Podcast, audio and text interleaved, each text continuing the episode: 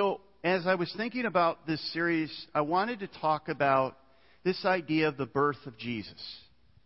Because the birth of Jesus has so many implications, so many ramifications for our practical ramifications for our day to day lives.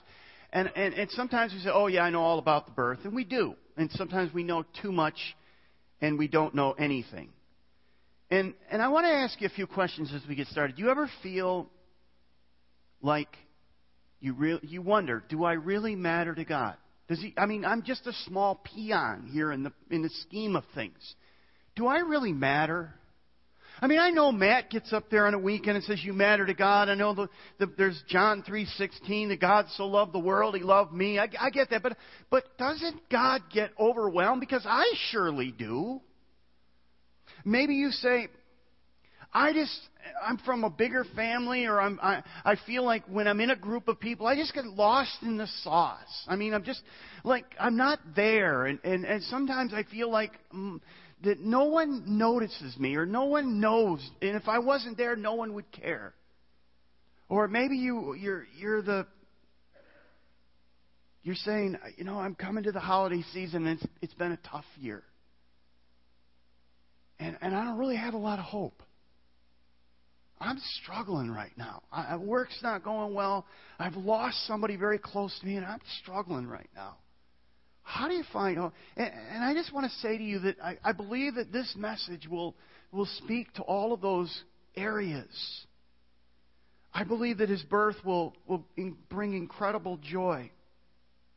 And what we're going to look at, we're going to look at uh, Luke chapter 2, verses 8 through 14. That just that little section.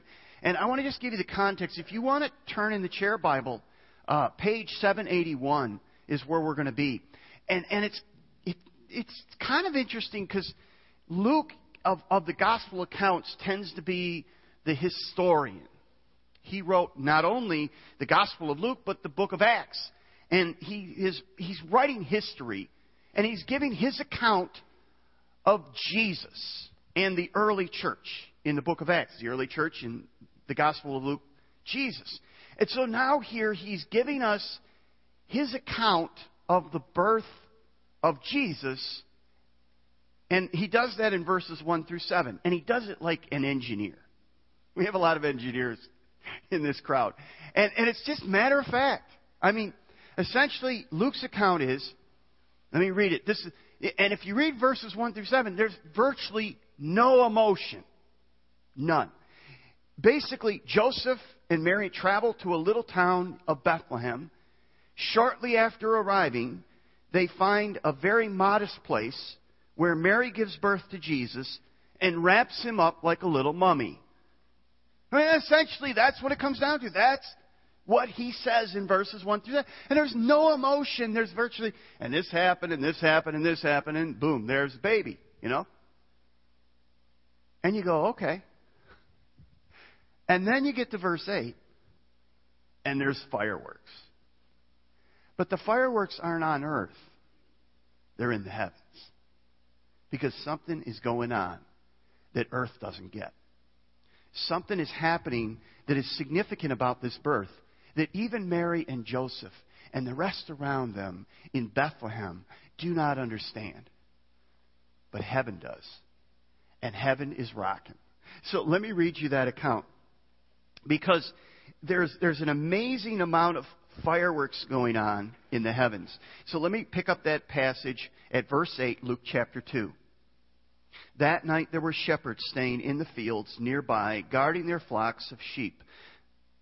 Suddenly, an angel of the Lord appeared unto them, among them, and the the radiance of the Lord's glory surrounded them. They were terrified, but the angel reassured them. Don't be afraid, he said. I bring you good news. Now, just stop there.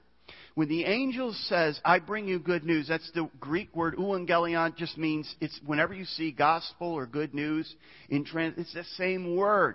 And, and gospel was a secular word, euangelion was a secular word, and it was meant to be when a messenger brought really incredibly good news. And so what the, the Bible does is it takes this word euangelion and it pours new meaning into it, meaning it's not just good news, it's the best news ever. And, and we, we, we talk about the gospel and we just think it always means that Jesus Christ came and he died on the cross and he rose again on the third day. Well, that was what it became, but, it, but the, the angel is saying something really good just happened. So here's, let's pick it up again. He says, Don't be afraid, he said. I bring you good news that will bring great joy to all people. The Savior, yes, the Messiah, the Lord, has been born today in Bethlehem, the city of David, and you will recognize him by this sign. You will find the baby wrapped up snugly in strips of cloth, lying in a manger. Like I said, he was wrapped up like a mummy, little little baby mummy in a, in a manger. Suddenly, the angel was joined by a vast host of others, the armies of heaven, praising God, saying, Glory to God in the highest heaven, and peace on earth to, to those with whom God is pleased. Here's the idea I want you to take away this weekend God's plan of salvation is revealed to everyone, and it brings joy and hope to all who believe. Now, a couple of questions I want to address here. The first one is why did the angels come to the shepherds. Why the shepherds? Why not just go directly to Mary and Joseph? Why not just boom right there? But they don't. They go to the shepherds. And uh, the angels didn't go to the religious leaders. They didn't go to the political leaders. They brought the good news to shepherds. Uh, what is uh, surprising is that if you were going to deliver an important message, you probably wouldn't go to shepherds. Now, some commentators say that shepherds were known to be vigilantes and, and stuff, and maybe there were, I don't know. Uh, I don't think that's the issue. I think the shepherds were the, the lower tier, uh, common uh, workers. I think they were kind of smelly and stinky, and uh, I just don't think you, you, you kind of wanted to hang around them. And they were just kind of a little rough on the edges, and they weren't refined. And all of a sudden, here they are. They're out at the field at night. They're taking care of their sheep. Somebody's at watch, and all of a sudden, angels begin to appear. And one brings this message. And then there's just the chorus in heaven. I mean, heaven explodes with a cosmic explosion of praise. And the, and the shepherds are like, Help! They're, they're just beside themselves. So the question is, why the shepherds? And I think there's two reasons why that, uh, that uh, the shepherds are the ones that are given the message. Number one, Jesus was in danger. He was born into a dangerous world. Herod sought to kill him once he heard the news. The Son of God was in a very vulnerable position during Mary's pregnancy and in his early years. In fact, we know from one gospel account that Joseph and Mary fled because of the danger that he was in. Secondly, God is showing that the message of the good news is for all people, shepherds included, from the top to the bottom. And Jesus, Jesus was very careful uh, when he Uh, made that clear. Oftentimes, Jesus would go to the people that no one else would go to the blind, the lame, the dumb.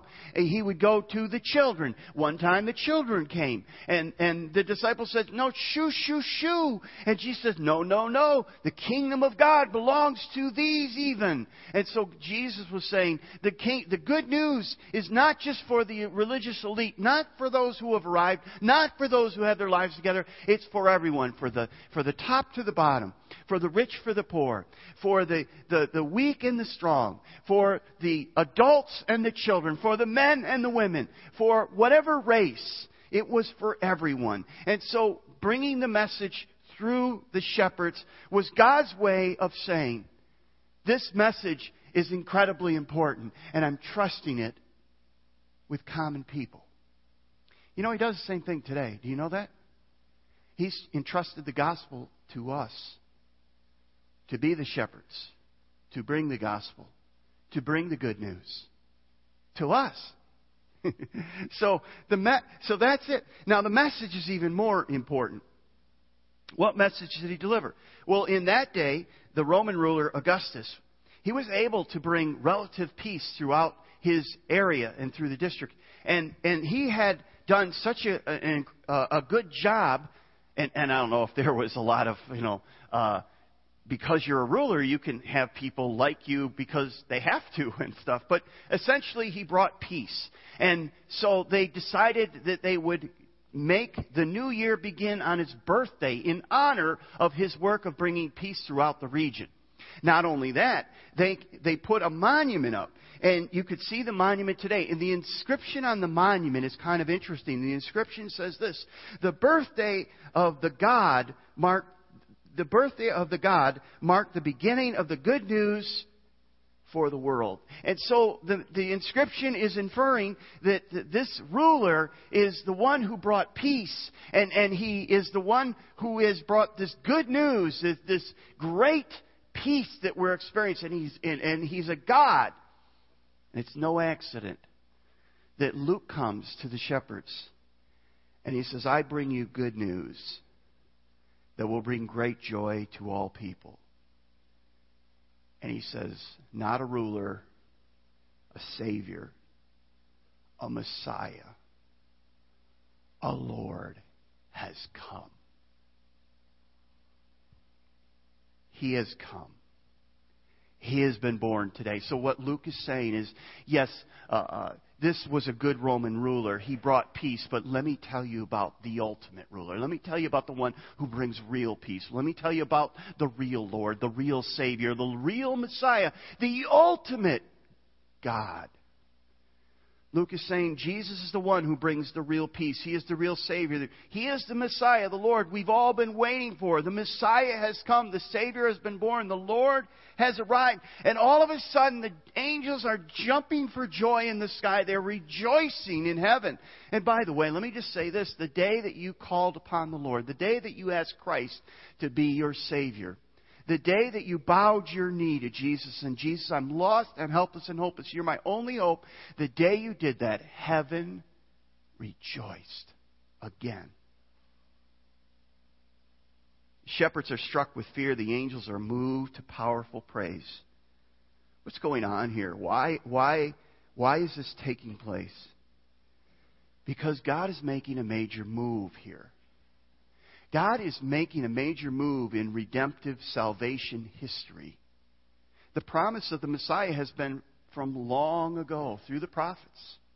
And now the major step is taking place. What is the step? That God is becoming flesh. The Son of God is becoming flesh. The angels have been waiting for this moment and are ready with a powerful blast praise. They know this is big. They have waited for this moment for a long time. It's almost as though some of you are going to leave today and you're going to go home and you're going to watch some football or something like that. And you, your, t- your team is going to score or they're going to make a great play and you're going to cheer. You say, yes! And that's what the angels are doing, but they're doing it at a cosmic level. You see, here, here's the interesting thing earth does not get what's taking place, but heaven does. And heaven is rocking. Now, what lessons can we learn from this incredible event? I think there's two I want to look at. The first one is there is a spiritual world eagerly waiting, uh, watching the real world, life events that are taking place here on earth. The appearing of the angels shows us that there is indeed a spirit world that is interested and intimately involved in the world that we're living in. Whether you see it or not, whether you believe it or not, the Bible says that there is a world that we can't see that is taking place, even in this room right now. That there is a spirit world. And that that world is eagerly involved and anticipating and watching what's taking place we often fail to recognize in our own daily lives that this other world exists and is, is, is uh, influencing this world that we live in. And we need to understand that sometimes there is a battle taking place behind the scenes that we never see. Paul put it this way in Ephesians chapter 6 Put on the whole armor, or all the armor of God, so that you'll be able to stand firm against the strategies of the devil. For we are not fighting against flesh and blood enemies, but against evil rulers, authorities of the unseen world, against mighty powers in this dark world, and against the evil spirits in heavenly places. Have you ever considered that what you went through this week when somebody said something or did something and you responded in a very negative way or you you just kind of gave into it, you gave into the flesh or whatever. Do you understand that there is an enemy that is just cheering that behavior on? Now, the devil didn't make you do it. You chose to do it. Flip Wilson was wrong. But let me say this. There are angels in heaven that are cheering when you say, you know what? What this person said, what this person did hurt me. If someone says or does something that is hurtful, you must take care not to allow the enemy to get a foothold in your life by putting up walls, by seeking revenge, by choosing to gossip, by wishing to their ruin. And the enemy rejoices when we do that. But Heaven rejoices when we don't. And we say, no, no, no, no, no. I gotta remember there's a spiritual battle. Paul points it out. The angels in heaven revealed, they opened up heaven, and for a moment the shepherds saw something that no one else that day saw.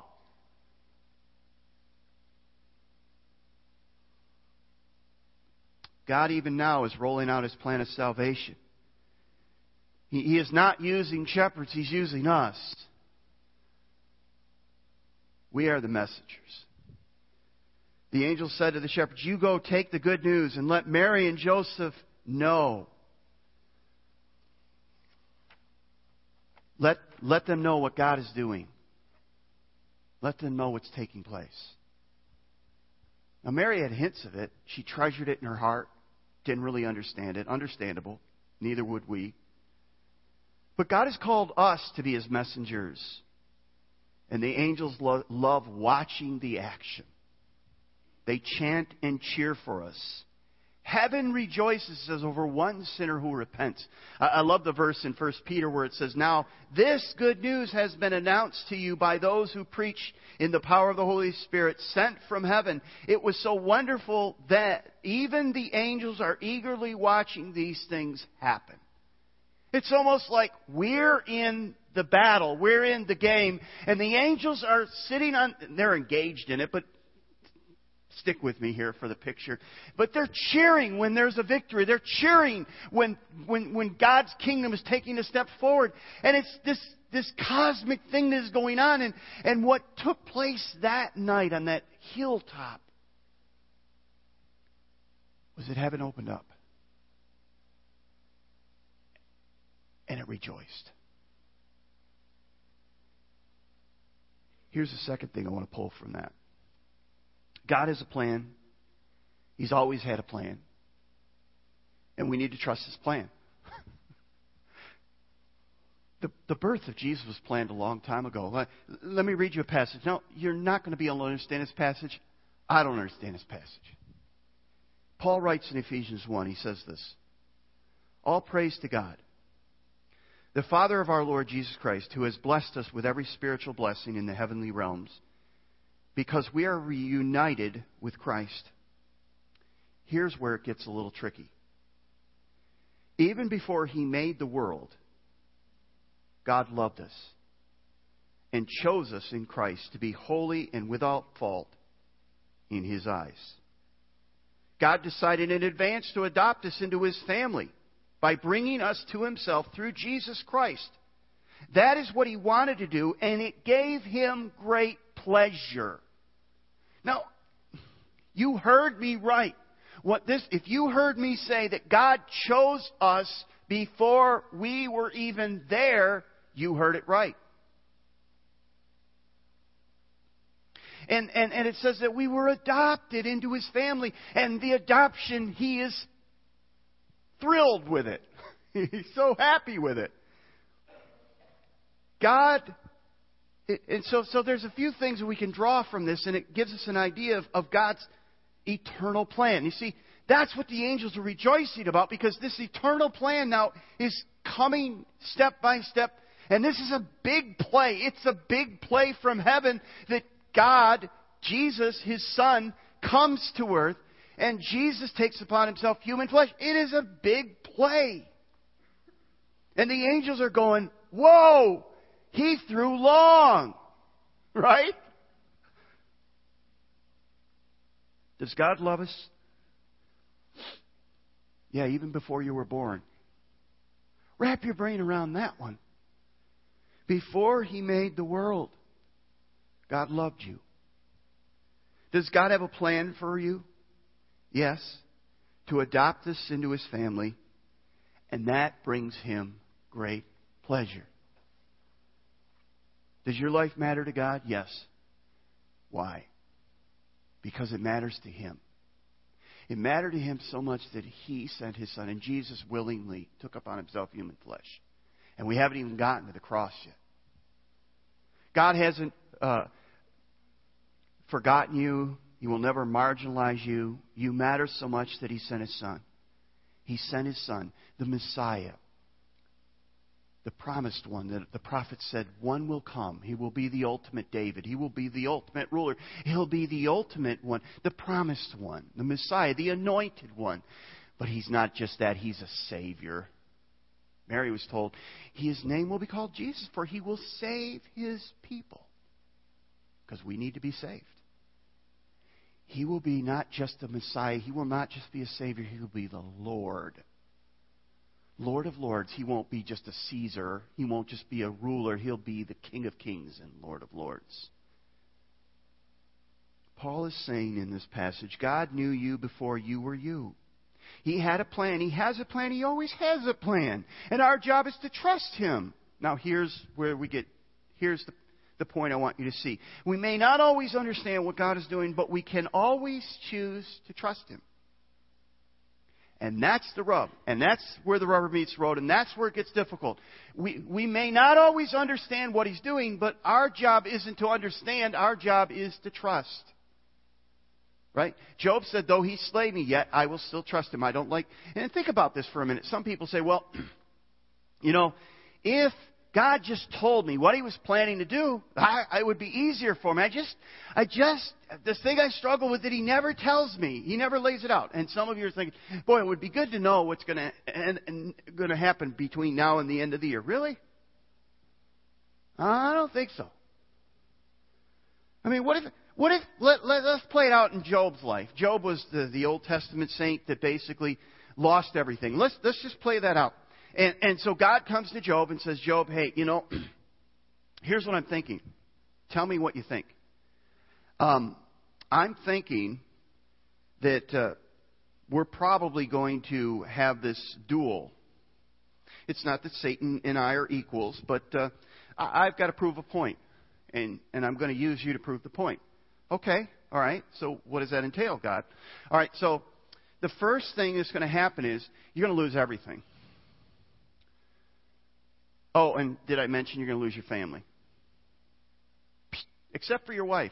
We're going to keep her around because she's going to be part of the plan. Not in a good way, by the way. Um, but you're going to lose everything you have, you're going to lose your family. And that's just round one. Now, round two, and Job goes, time out. I think round one's enough. No, no, no, we need to do round two. So round two is going to be, you're going to lose your health. You're, you are going to be in such a miserable shape that you're just going to be you're going to be a mess. You're just going to be tormented. You're just going to be in agony and, and pain, and there's going to be nothing that's going to relieve that. You are just going to be incredible in, in, in agony. You are going to wish you were dead. And by the way, that's where my that's where your wife's going to come in and tell you you ought to end it. Okay, the little blessing she is. Um, and that's round two. And then we go to round three. Round three I don't even want to do round one and round two. No, round three is where your friends come. Oh, that's good. And, and they're going to sit with you for a few days and they're just going to kind of just be there for you and be a strength for you. And then they're going to start thinking about how they want to help you. And they're going to tell you why you're suffering. And most of their arguments are going to be you're suffering because you did something wrong. Because God doesn't punish innocent people. And God is punishing you, so therefore you're not innocent. So what did you do? Come clean.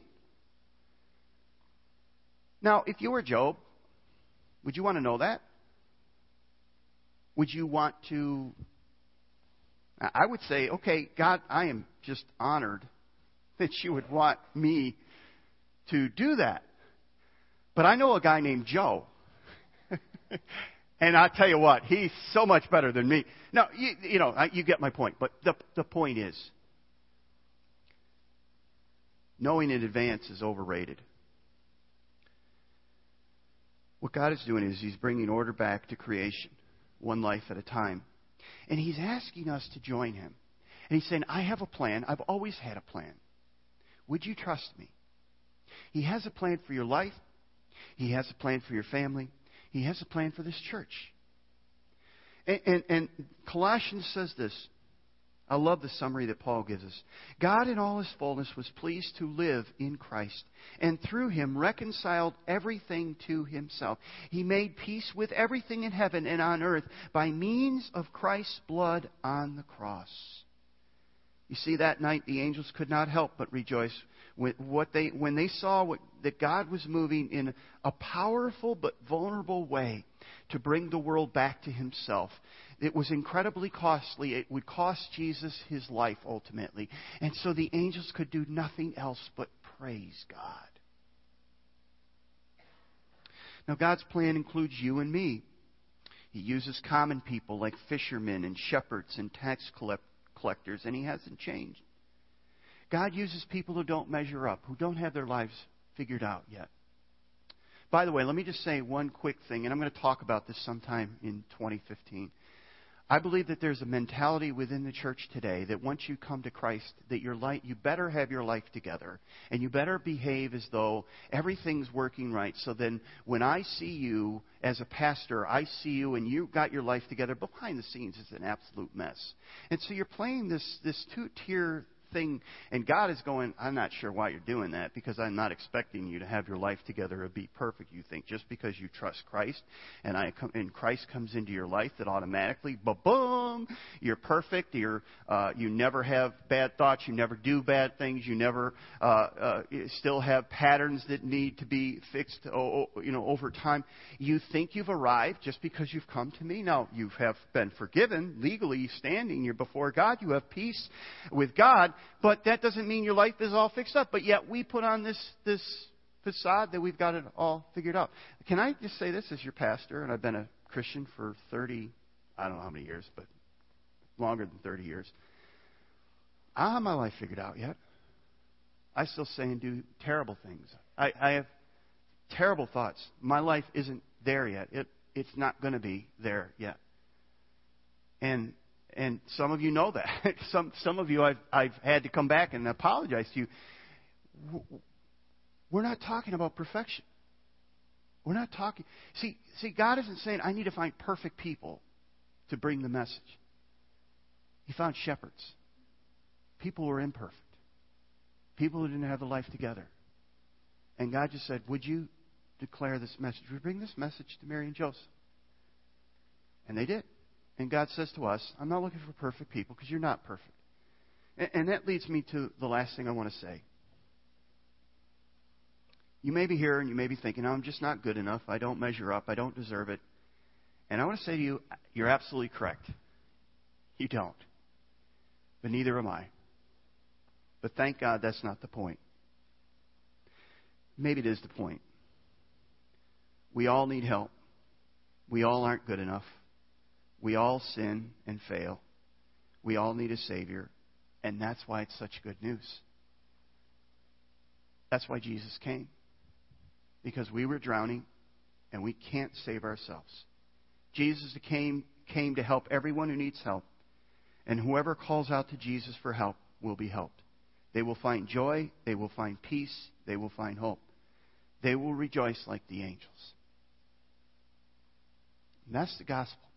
Oh, that's why the angels are so excited. That's why when a person repents and comes to Christ, heaven rejoices because they realize that healing can come then. Healing doesn't always come, boom. Most of the time it doesn't. But it does come little by little. So as I close, I just want to ask you a question. Have you ever called out to Jesus? If not, when? Why not now? Why not today? I mean, what are you waiting for? If you're here and you say, I just don't know, I just want to ask you, well, what's your other options? Sometimes when I ask people, have you ever called upon Jesus? Well, I don't know. I'm not sure if I'm there yet or I'm ready yet. What do you, you, you don't have to get ready. See, that's the whole point. You come as you are.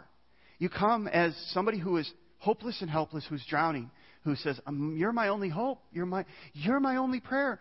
Without you, I have no hope.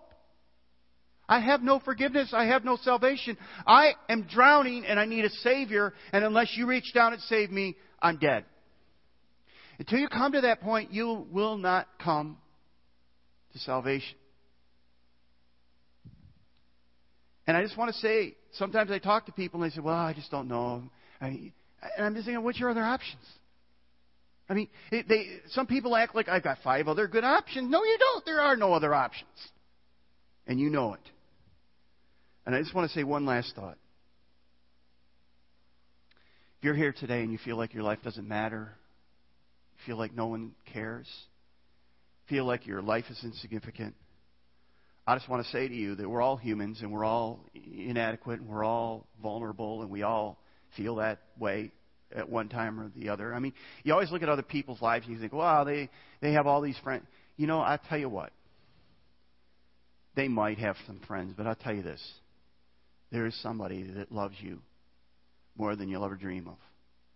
And when that starts taking root in your life, you'll never be alone you'll know that your life isn't insignificant because it's significant to Him. You'll know that your life matters because it matters to Him. You know that your life is not an accident because He has a plan. Before you were even made, He has a plan. And, and I just want to say to you, the angels rejoiced because God took a long step from heaven to earth because he loves you. And when you call upon him, he will do what he said he would do to the woman at the well. I will fill your life. I will give you hope. I will give you joy. I will give you peace. I will give you life, refreshing life. And if that's what you want, you know where to find it. I'd love to talk with you after the service. But don't go through this Christmas without the hope and the joy that only Jesus can give. Would you stand with me? Let's pray. And so, Father, thank you for that incredible event that took place in the heavens that night over Bethlehem.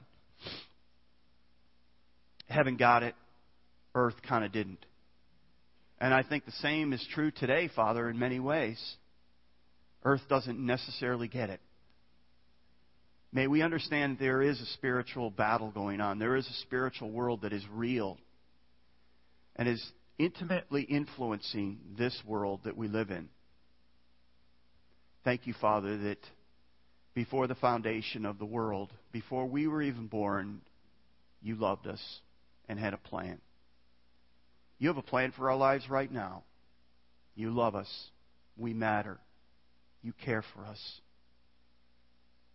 Help us to trust you. Help us to understand that you're fully invested in us. And we thank you for that, Father. And we give you praise for the birth of Christ. In Jesus' name we pray. Amen.